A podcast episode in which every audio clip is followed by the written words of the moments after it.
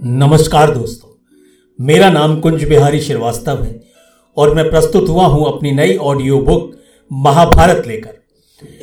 कहते हैं कि महर्षि वेदव्यास जी महाभारत ग्रंथ की रचना करना चाहते थे, इसके लिए वो ब्रह्मा जी के पास गए। ब्रह्मा जी ने उन्हें गणेश जी का नाम सुझाया और गणेश जी महर्षि की इस बात से बिल्कुल इनकार ना कर सके, लेकिन उन्होंने एक शर्त रख दी कि वेदव्यास जी, जिस समय आप इस कथा को कहते हुए रुक जाएँगे, मैं इस ग्रंथ को लिखने से वहीं रुक जाऊँगा।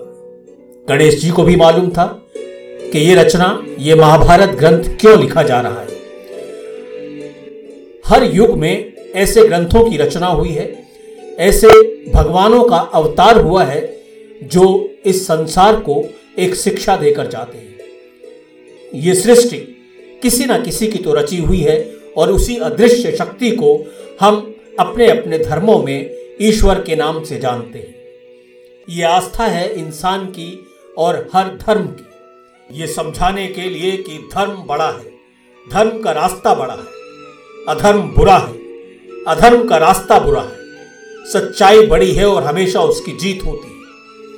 लेकिन महाभारत के अठारह दुन के युद्ध के अंदर कौरव और पांडवों के बीच में जो युद्ध हुआ उसमें धर्म की जीत हुई और अधर्म की हार हुई।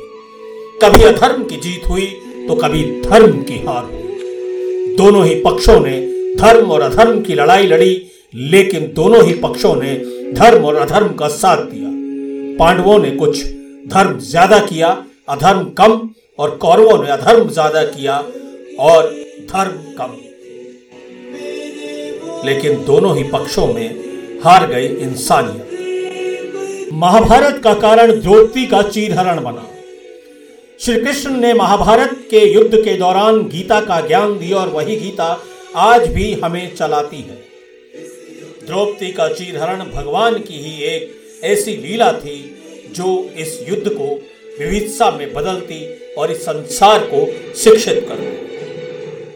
परिवार के बड़े बुज़ुर्ग भीष्म पितामह गुरु द्रोण गुरु कृपाचार्य विदुर और राजा धृतराष्ट्र भी उपस्थित थे। शकुनी ने पासे फेंकने शुरू कर दिए एक के बाद एक हर बाजी जीतता गया और युधिष्ठर, धर्मराज युधिष्ठर लगातार हारते रहे। धर्मराज युधिष्ठर अब अधर्म के रास्ते पर थे।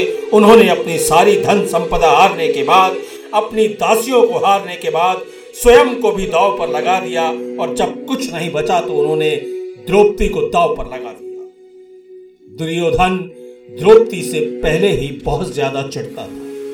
द्रौपदी ने उसको अंधे का पुत्र कहा था और वो उसका बदला लेना चाहता था। द्रौपदी का चीर हरण होता रहा।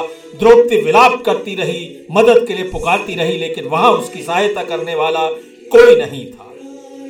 दुशासन से कहा, पांडवों के राजसी वस्त्र उतार लो और द्रौपदी को भी निर्वस्त्र कर दो।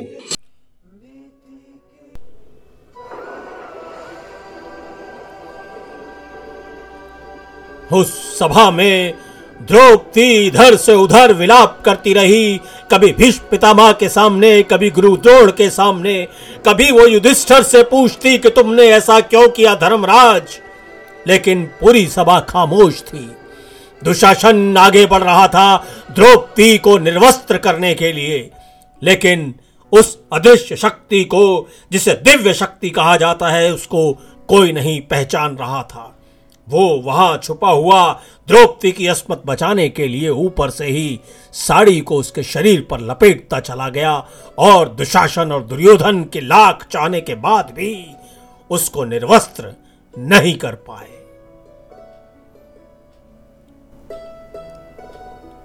कृष्ण ने अपनी मधुर बांसुरी से उस सभा को लज्जित कर दिया। द्रौपदी हाथ जोड़े खड़ी रही और प्रभु को स्मरण करती रही। कहीं ना कहीं श्री कृष्ण ने उसको वचन दिया कि तुम्हारी इस बेइज्जती का बदला महाभारत के युद्ध से, इन गौरव को परास्त करके, इनका समूल नाश करके ज़रूर। यही शुरू हुई महाभारत। कृष्ण सारथी बने पांडवों के साथ कुरुक्षेत्र के मैदान में मौजूद युद्ध का आज चौथा दिन था। सूर्य उदय हो चुका था और श्री कृष्ण अर्जुन के रथ पर विराजमान थे। अर्जुन के चेहरे पर हर रोज की तरह आज भी घबराहट थी और कहीं ना कहीं यह पछतावा कि उन्हें भीष्म का वध करना पड़ेगा। श्री कृष्ण ने अर्जुन की तरफ़ नज़रें मिलाई और कहा कि अर्जुन, मैंने युद्ध के पहले दिन ही तुम्हें कह दिया था कि युद्ध धर्म की जीत के लिए है और अधर्म के विनाश के लिए है। अर्जुन कुछ ना कह पाए, क्योंकि वो पहले दिन ही जन्म और मृत्यु के सच को समझ चुके थे। श्री कृष्ण के विराट रूप का दर्शन कर चुके थे। अर्जुन बिना संकोच किए हुए ही श्री कृष्ण को कहते हैं कि सारथी आगे बढ़ो और रथ को युद्ध भूमि के बीचों बीच ले चलो। चौथे दिन के युद्ध में पांडवों के दो पुत्र अभिमन्यु और घटोत्कच दोनों ही युद्ध मैदान में आज कौरवों के छक्के छुड़ा रहे थे। अभिमन्यु को घेरने के लिए चारों तरफ़ से कौरवों ने अपना व्यू रचना कर दी। लेकिन अभिमन्यु को परास्त करना इतना आसान नहीं था। गुरुद्रोण कर्ण को कहते हैं कि अर्जुन के हाथ में जब तक धनुष आए, तब तक इसको हराना ब्रह्मा, विष्णु और महेश के लिए भी असंभव है। तुम्हें अभिमन्यु का धनुष तोड़ना होगा। वो भी पीछे से जाकर, क्योंकि सामने से अभिमन्यु तुम्हें ये करने नहीं देगा। लेकिन करण ने द्रोण को जवाब दे दिया कि, द्रोण, मैं ये काम नहीं करूँगा। मैं अधर्म के रास्ते पर नहीं चलूँगा। ये युद्ध धर्म का है, लेकिन मैं अधर्मी होते हुए भी धर्म के साथ ही रहूँगा। कैसी विडंबना थी। हालाँकि उस दिन अभिमन्यु की मृत्यु तो नहीं हुई, क्योंकि दृष्टुम्न ने यह पहले ही भाप लिया था कि अभिमन्यु को आज इस तरह से घेर कर कौरव मारने का प्रयास करेंगे। वो अपनी सेना लेकर सीधे युद्ध भूमि में पहुँच गया और उसने अभिमन्यु को वहाँ से निकाल लिया। ये देखकर दुर्योधन हताश हो गया क्योंकि उसकी चाल थरी की धरी रह गई।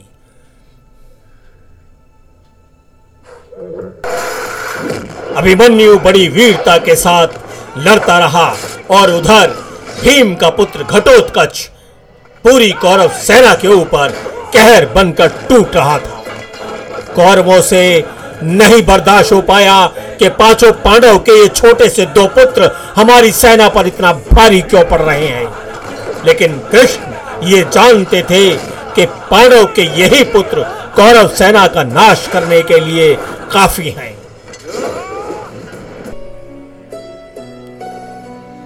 कौरवों और पांडवों की बिश्ती लाशों से कृष्ण जरा से अभी विचलित नहीं थे। अर्जुन ने उनके सम्मुख प्रश्न रख ही दिया कि, प्रभु, आप तो सर्वज्ञानी हो, सर्वज्ञाता हो। आप ही इस सृष्टि को चलाने वाले पालनहार हो तो फिर ये खून खराबा क्यों?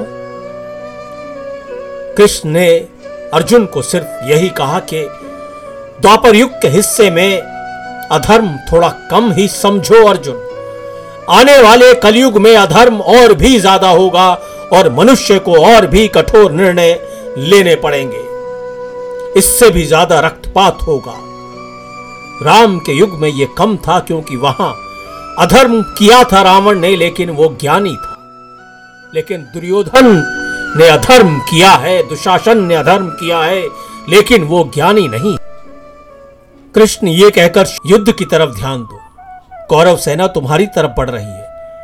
हाँ, तुम आगे विचलित ना हो, सिर्फ़ एक बात और बता दूँ। कि जानते हो कि मैंने कंस का वध चौदह साल के बाद क्यों किया? अपनी माँ देवकी को चौदह साल के बाद जेल से क्यों निकाला? यह उनके कर्मों का ही फल था, जो उन्हें इस जन्म में भुगतना था। पिछले जन्म में जब मैंने राम का अवतार लिया था तो केकई ने मुझे चौदह वर्ष के लिए वनवास में भेजा था। वन में झेले गए तभी संकट केकई माँ की वजह से हुए थे। यही केकई माँ इस जन्म में देवकी के रूप में है। इसलिए वो चौदह वर्षों की जो कष्टों को मैंने भोगा, वो माता को एहसास कराना ज़रूरी था। तो कर्म का जो फल है, वो इसी जन्म में भुगतना है, अर्जुन। इसलिए अपना गांडी उठाओ और भीष्म पितामह की ओर बढ़ो।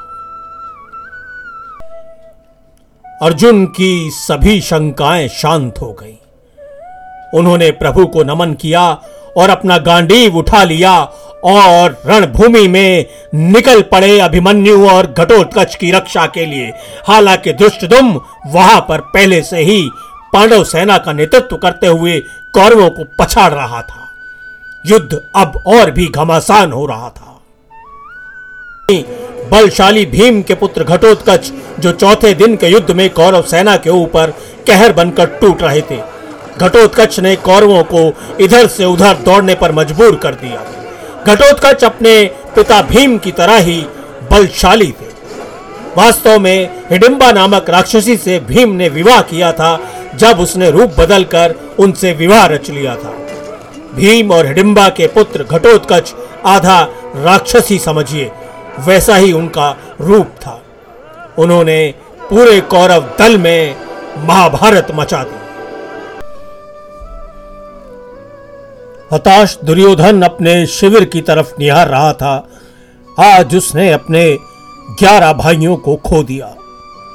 भीष्म पितामह से पूछता है कि पितामह, इतने बलशाली योद्धाओं के होने के बावजूद हम पांडवों को क्यों नहीं पराजित कर पा रहे? पितामह खामोश सिर्फ़ एक जवाब देते हैं कि युद्ध में हमेशा धर्म की ही जीत होती है। दुर्योधन याद रखना ये हमेशा और पांडव धर्म के साथ।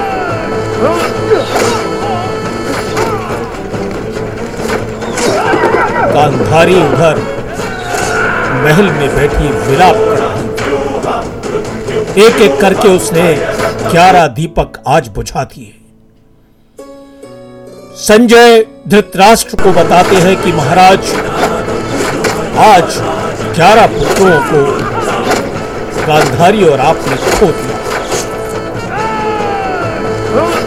पांडव शिविर में भी मातम कम नहीं था। द्रौपदी के कानों में आज भी ये बातें गूंज रही थी कि द्रौपदी आओ, इस दुर्योधन की जान पर बैठ जाओ।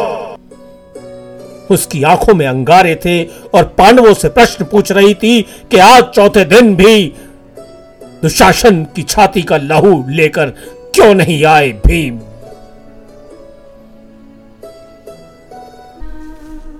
पांडवों के पास द्रौपदी के इस प्रश्न का कोई उत्तर नहीं था।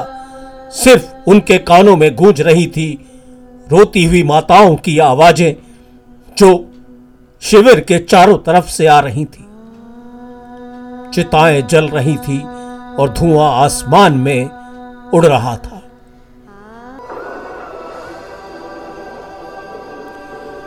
तो साथियों, ये थी महाभारत के 18 दिन के युद्ध की चौथे दिन की गाथा। इस गाथा में प्रस्तुत कथाएँ मान्यताओं और आस्थाओं के आधार पर है, जो हमारे महाग्रंथों में उल्लेखित हैं या मौखिक रूप से सुनी गई हैं। इनकी प्रमाणिकता सिद्ध करने की ज़िम्मेदारी प्रस्तुतकर्ता की बिल्कुल भी नहीं है। उम्मीद है ये कथा आपको पसंद आई होगी। इस कहानी को पुनः सुनने के लिए आप www.sunorekahani.com Anchor, Spotify, Google podcast या एप्पल पॉडकास्ट पर भी आप लॉग इन कर सकते हैं। मैं कुंज बिहारी श्रीवास्तव, आपका धन्यवाद करता हूँ। नमस्कार।